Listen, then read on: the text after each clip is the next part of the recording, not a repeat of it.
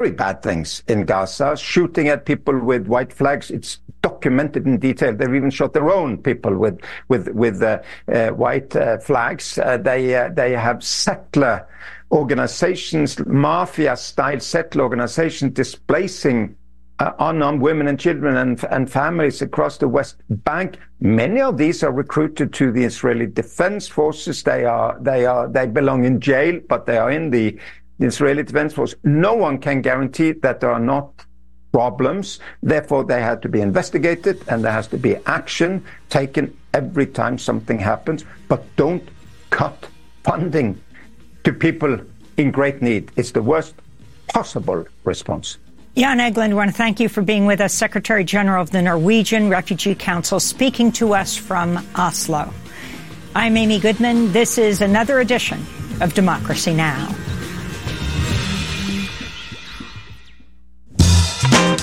Listening to KBOO Portland.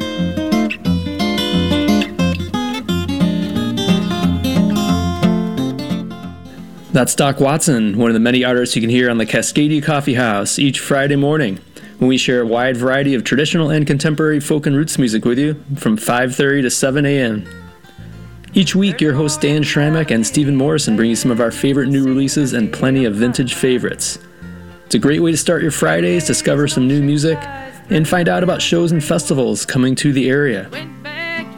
You can also find show playlists and listen to archive shows on demand via our website at kboo.fm and also via our free mobile app.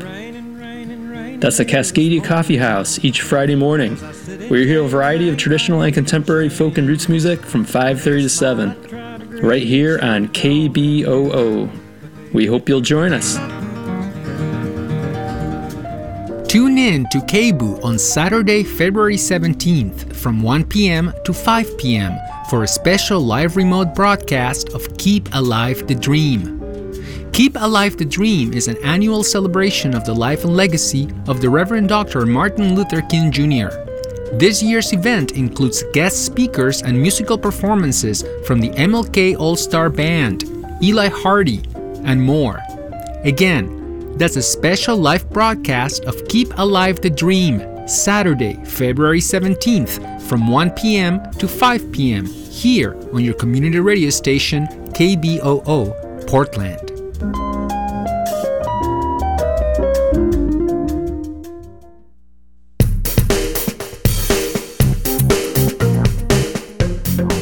And now, your daily volunteer produced community newscast, the KBOO Evening News.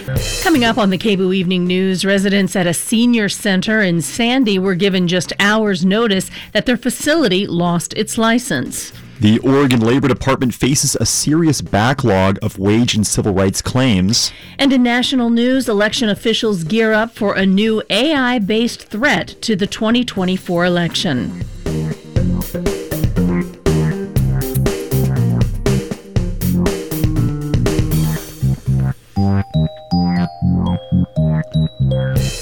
Good evening. This is the KBOO Evening News for Monday, January 29th, 2024. I'm Reed Johnson. And I'm Michelle Capola. A senior living and memory care facility in Sandy was abruptly shut down by the Oregon Department of Human Services on Friday afternoon. The families of people living there were given little notice that their relatives were being moved, and they say they didn't get any say in where they ended up.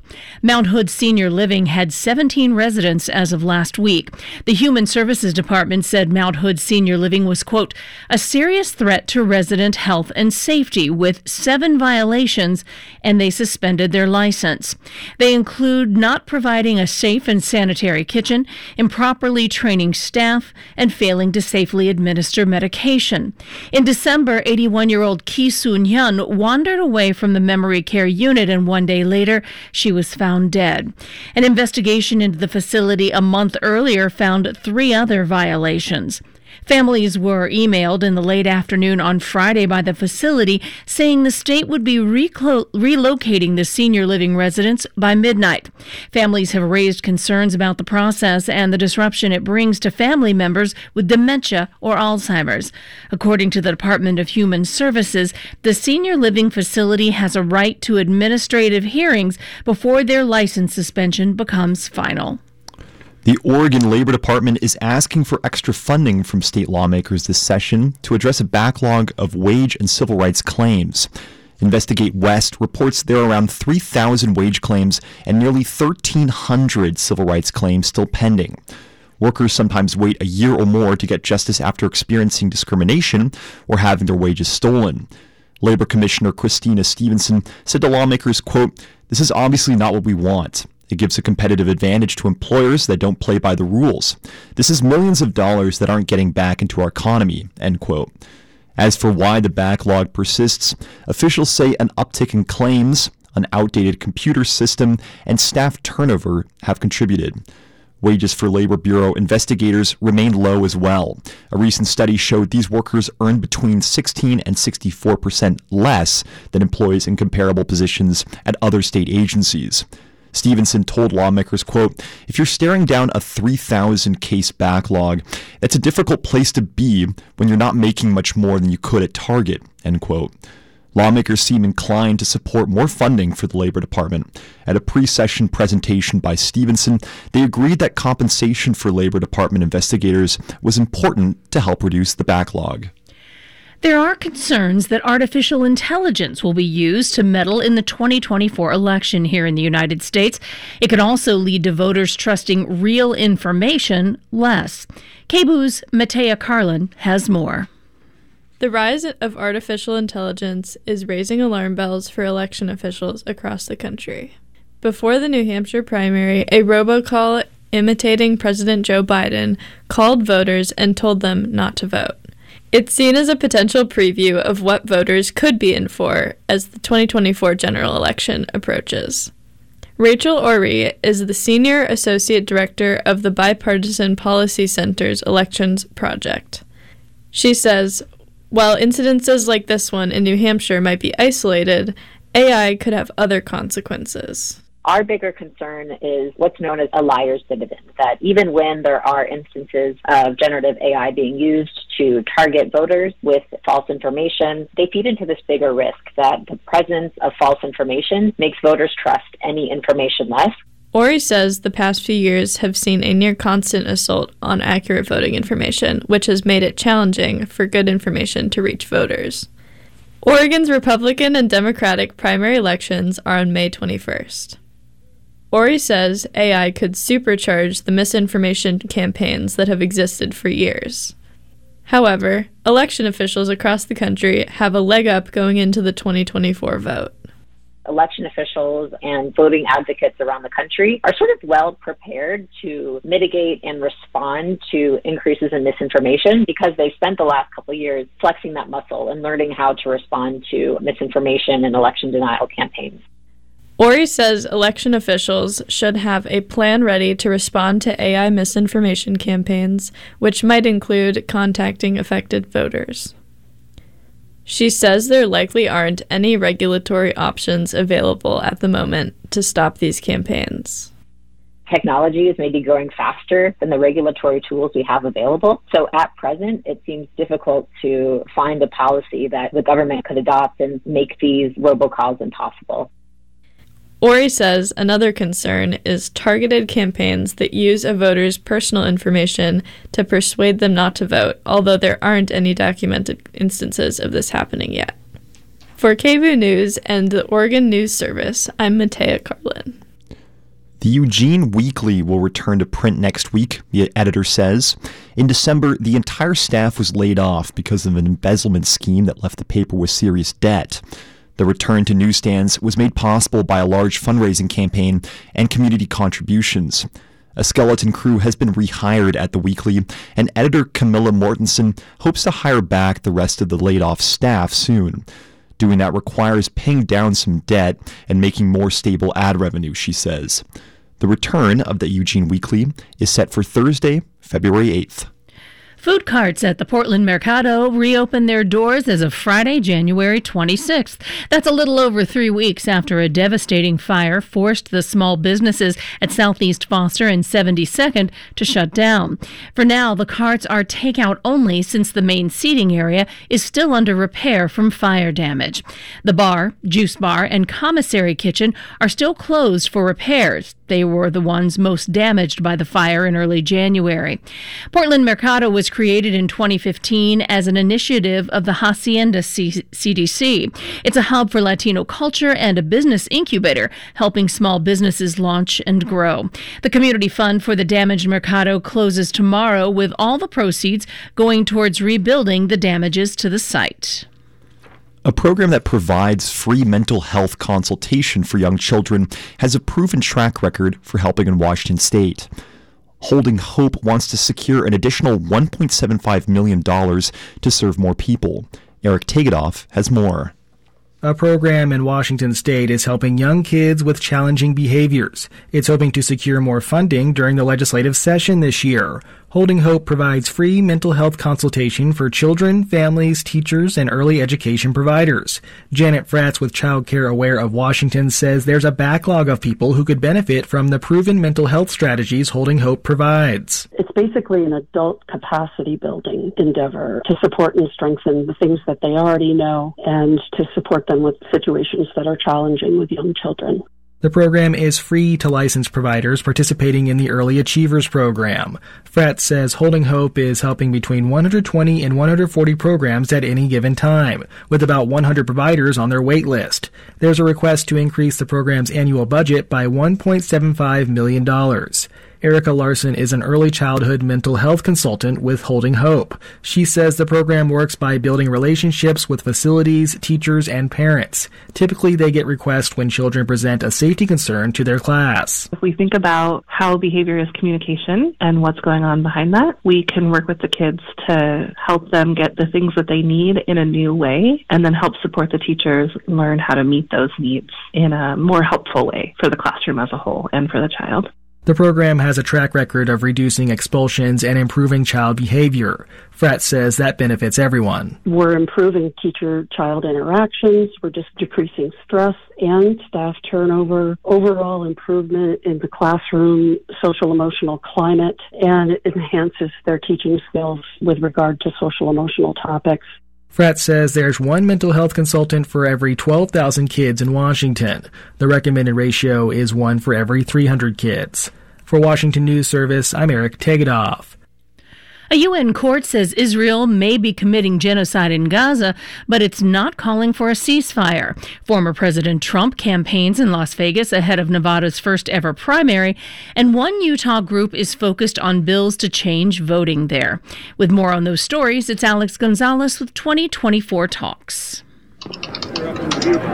Welcome to 2024 Talks, where we're following our democracy in historic times. The court is acutely aware of the extent of the human tragedy that is unfolding in the region and is deeply concerned about the continuing loss of life and human suffering. President of the International Court of Justice, Joan Donoghue, says Israel may be committing genocide in Gaza. While the court is unwilling to take the drastic step and declined to call for a ceasefire, the ICJ is pressing for better protection of civilians. Donald Trump's legal team says they're undeterred that a New York jury ruled the former president must pay more than $83 million to E. Jean Carroll for defaming her and denying he sexually assaulted her. Trump lawyer Alina Habba says she'll continue to represent him. No, I'm not having any second thoughts about representing President Trump. It is the proudest thing I could ever do. Trump's camp says they plan to appeal. Saturday, the former president campaigned in Las Vegas ahead of Nevada's first ever presidential preference primary. Trump says those running for public office should be forced to take an aptitude test. I think everybody running for president and vice president should take a cognitive test, okay? Under the state's complicated new system, former South Carolina Governor Nikki Haley has opted to run in the state's primary, while Trump will be on the ballot for a separate caucus February 8th. The primary and caucus are close to anyone outside of the party, and the delegates will be decided by the caucus. Texas Governor Greg Abbott calls the situation at the border an invasion. While that could allow him to take authority from federal agencies such as the Border Patrol, Abbott hasn't formally made the argument in court. White House Press Secretary Karine Jean Pierre says Abbott is only complicating the situation. What we're seeing from Governor Abbott, you've heard me say this over and over again. He's making it harder for Border Patrol to do their jobs. They need access. In the most recent battle over who controls immigration, the Supreme Court gave the Border Patrol permission to remove razor wire Texas installed on the border. The Utah legislature has been in session almost two weeks, and one group says there have been more than 10 anti democracy bills introduced. TJ Ellerbeck with the Rural Utah Project says some lawmakers would put major limits on who, how, and when folks can vote. The worst of those is one bill that would eliminate voting by mail in Utah. And Utah has been an all vote by mail state for the last eight years. Some parts of the state have been all vote by mail for 10 years, and over 90% of Utahns vote by mail. If passed, House Bill 92 would require voters who want to vote by mail to sign up. Currently, county clerks send out mail in ballots automatically. Supporters say the bill would help clean up voter rolls and increase active voter participation. Finally, the Biden administration has announced it'll forgive nearly $5 million in student debt for almost 75,000 borrowers through Department of Education fixes to income driven repayment and public service loan forgiveness. Democratic Representative from Massachusetts, Ayanna Pressley, calls it transformative. Student loan cancellation will change and save lives. I'm Alex Gonzalez for Pacifica Network and Public News Service. Find our trust indicators at publicnewsservice.org.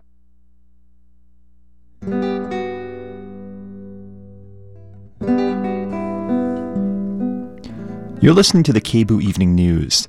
Stay tuned after this newscast for an in depth interview with Katie Cox, the executive director of the Equi Institute, on a new report on houselessness among transgender and queer people in the Portland area. At 6, it's Labor Radio. At 6:30, it's Prison Pipeline, and then at 7, LTAR. Let's talk about race. Tonight's weather will be cloudy with some gusty winds and a low of 46 degrees. Tomorrow, cloudy with a daytime high of 58. Today in history, in 1891, Liliuokalani is, procla- is proclaimed the last monarch and only queen regnant of the Kingdom of Hawaii. She reigned until 1893, until the Hawaiian kingdom was overthrown. She composed the folk song Aloha Oe. And the quote of the day is from Queen Liliuokalani, who said, quote, Never cease to act because you fear you may fail. The true secret is to know your own worth. It will carry you through many dangers.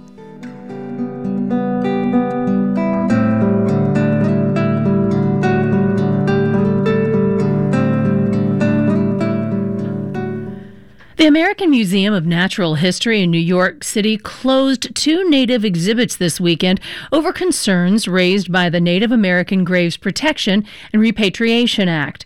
With that story and more, it's Antonia Gonzalez with National Native News. This is National Native News. I'm Antonia Gonzalez. Over the weekend, the American Museum of Natural History in New York City closed two halls exhibiting indigenous cultures of North America, the Eastern Woodlands and Great Plains. The move comes after the Biden administration's recent updates to the Native American Graves Protection and Repatriation Act, which includes tribal consultation and consent for exhibition and research of artifacts. In a letter to museum staff from the museum's president, both halls are said to display artifacts that could require consent under the new regulations. The letter goes on to say the halls are severely outdated and rather than covering or removing items, they're closing the halls. The museum is also covering seven cases located in various areas in the museum which display native items. The museum says it will work with tribes and native communities and will use this as a learning opportunity. A musician in New Mexico channels John Cage and his Navajo ancestors to honor those lost in the long walk. KSJD's Clark Adomaitis has a story of a musical performance that will run for four and a half years. Delbert Anderson is a jazz musician and composer in Farmington, New Mexico. Recently, Anderson launched a performance of a piece he calls The Long Walk. It's an abstract piece of music that lasts for four and a half years, but only includes 50 notes in total. There are months of musical silence between each note. The four and a half year long piece represents the amount of time of the long walk of the Navajo, 1,674 days. That's the length of time Navajo people were forced from their homeland in the 1860s by the U.S. government. Um, thanks for coming out. My name is Delbert Anderson. In December, Anderson gathers with community members and musicians at an art gallery in Farmington. The performance tonight is a single note played for a 30 second interval, a concert D. And those of you who want to participate, you're welcome to sing the note as well. You can hold the note as long as you, you want. Some people just do a simple bop, and that's it. And I'll talk about the. On the long walk, more than 10,000 Navajo people were forced to march hundreds of miles to an internment camp in New Mexico. They were malnourished and weren't clothed properly. During some periods, 20 to 30 starved each week. These are the details performers and audience members consider in the moments before the note is played. So, alrighty, let's go ahead and get ready. One, two, three, and. The musicians hold the D note as we reflect on a history that's more than a hundred years old. Following the note, there's silence for some time. Awesome. Yeah. When I played that concert uh, D on my trombone, and I just felt echoes of like generations of, of ancestors. Sam Botter is a trombonist and a native Hawaiian who lives in Farmington. I really felt it in the silence after I played. I had to close my eyes and just kind of sit and think with it for a little bit. The 50th and final note will be performed on June 1st, 2028. In the intervening time, several dozen additional notes will be played. Between each of those notes, there are periods of silence. Silence that reminds us what the Navajo people faced during their long walk. I'm Clark Adomaitis. Pete Kaiser won the Kuskokwim 300 sled dog race over the weekend in Alaska. The Bethel Musher won the race for the eighth time. Kaiser and other Alaska native mushers competed in the 300 mile race, which takes teams through Yukon Kuskokwim Delta communities. This year is the 45th running of the race. I'm Antonia Gonzalez. An organization advocating for amending Florida's strict anti abortion law is celebrating a notification from the state confirming the issue is set to be included on this year's ballot as Amendment 4. Trimmel Gomes has the details. Florida voters will soon have the opportunity to express their views on abortion rights at the ballot box. After Governor Ron DeSantis approved a law last year restricting abortions after six weeks of pregnancy, the Committee Floridians Protecting Freedom launched a petition drive for what it calls a constitutional amendment to limit government interference with abortion. Sarah Parker is with Women's Voices of Southwest Florida, part of a coalition supporting the petition. Parker says they were excited to receive notice Friday from the Florida Department of State that they've successfully secured the necessary number of valid signatures. Right now, we are just elated to actually have a number. I mean, it sounds good too. Uh, vote yes on four in 2024. Um, we got over 900,000 petitions, and we're looking forward to the next steps, uh, which is the standard process of going through the Supreme Court, and we're confident. The Florida Supreme Court now weighs in on the acceptability of the wording of the amendment. Attorney General Ashley Moody and other opponents have already delivered objections. In October, Moody expressed concerns the language could be an attempt to hoodwink voters, arguing the term viability has multiple interpretations. Confusion on the matter is likely to persist, given the actions of the Republican controlled legislature, which not only approved additional abortion restrictions, but also has more pending restrictions yet to take effect. The implementation of a six week limit hinges on the outcome of an ongoing legal battle about a 15 week abortion limit passed in 2022. The resolution of the 15 week case is also pending at the Florida Supreme Court. Parker hopes voters will have the final say. It would mean to stop government interference within abortions and health care. So um, what we're doing is we're kind of taking it back to you know the time before Roe, before Dobbs uh, got overturned, before Roe got overturned. Part of the amendment language states no law shall prohibit, penalize, delay, or restrict abortion before viability or when necessary to protect the patient's health, as determined by the patient's healthcare provider. This is Trimmel Gomes for Florida News Connection. Liquefied natural gas has an uncertain future in the United States.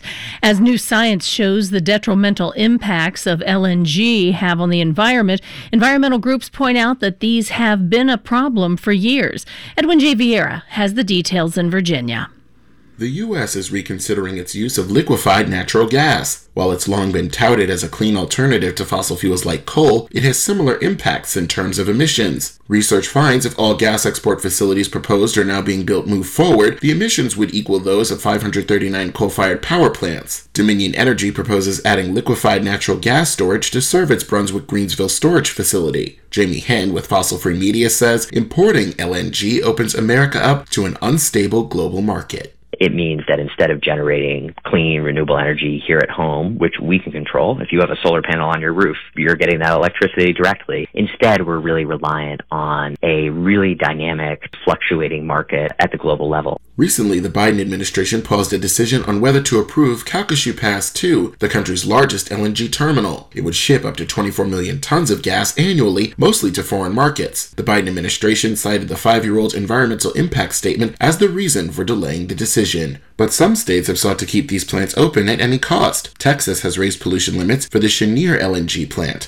As of 2022, that facility was allowed to release more than 350 tons of volatile organic compounds, twice the limit Texas set in 2014, and describes some environmental impacts liquefied natural gas can have on these communities. At the same time, they really have a big impact on the environment, both through dumping toxins into local waterways, actually heating up the water around the facilities so that wildlife can't thrive there, and then obviously the construction of them and dredging all the canals to allow these ships is a big deal. Aside from that, he says air pollution from LNG exposure can have health effects, including headaches, coughing, and dizziness. Longer term exposure can lead to more serious concerns, from heart disease and cancer to damage to people's reproductive systems and internal organs.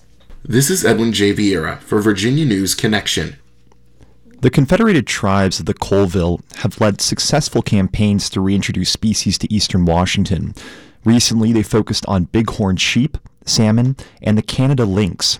Eric Tegethoff reports. Tribes are restoring native species to their habitats in Washington state. The Confederated Tribes of the Colville in eastern Washington have reintroduced a variety of species on indigenous land over the past few decades. Most recently, that includes bighorn sheep, salmon, and the Canada lynx. Rico Moore, who wrote about these efforts for Yes Magazine, says the tribe's wildlife department manager Richard Whitney has been an integral part of the projects. He's a very competent biologist and uses the skills he learned in his advanced degrees in wildlife biology in hand with his ancestral traditions and stories to bring back these species and really restore a community of which human beings are also a part. The tribes have led other successful reintroduction campaigns, starting with elk in the 1970s. They've also brought back sharp-tailed grouse, pronghorn, and buffalo. One of the tribe's most recent efforts is with Canada lynx. There's likely only a transient population of the lynx that live in the Kettle Mountains near the Colville Reservation. Moore says climate change fueled megafires threaten their habitat, especially in western Oregon, and lynx are getting pushed out of the state.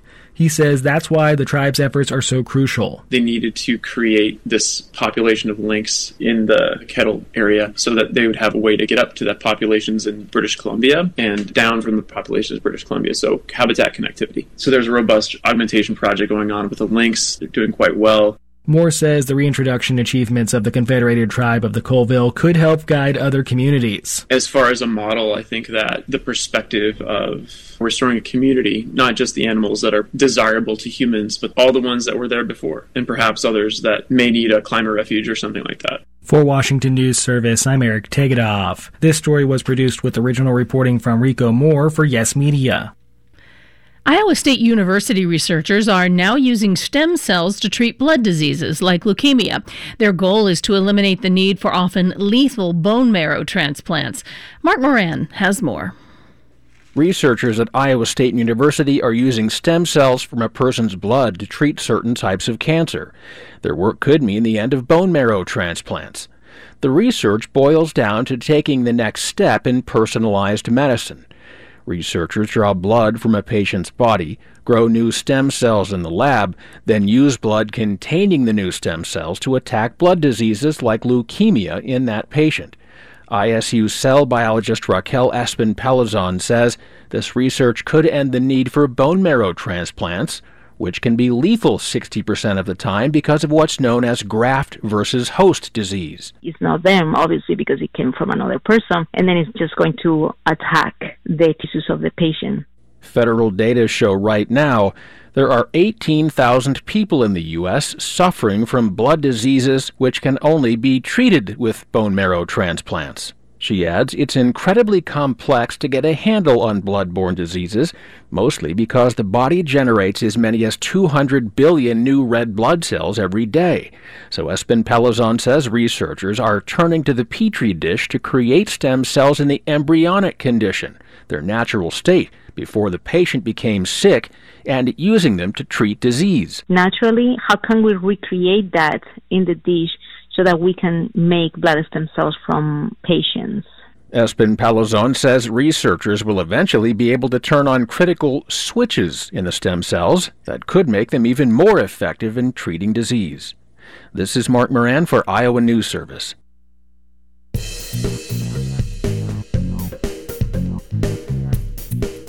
You are listening to the KBOO Evening News for Monday, January 29th, 2024.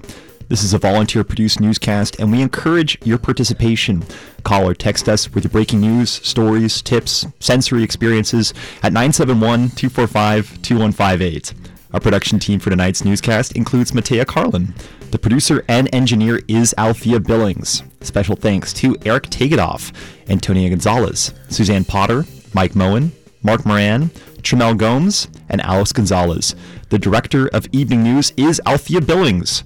A podcast of this newscast is available on our website at kboo.fm slash evening news.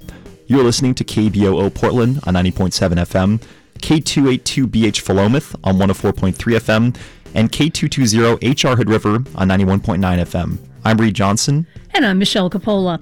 All of our KBOO programs, including the evening news, are supported by our members, great folks like you. And if you'd like to become a member and support our programming, you can go to kboo.fm slash give or text KBOO to 44321. Stay tuned now for KBOO News in Depth, where we'll be interviewing Equi Institute Executive Director Katie Cox about a first of its kind report on houselessness among transgender and queer people in the Portland area. Have a great night.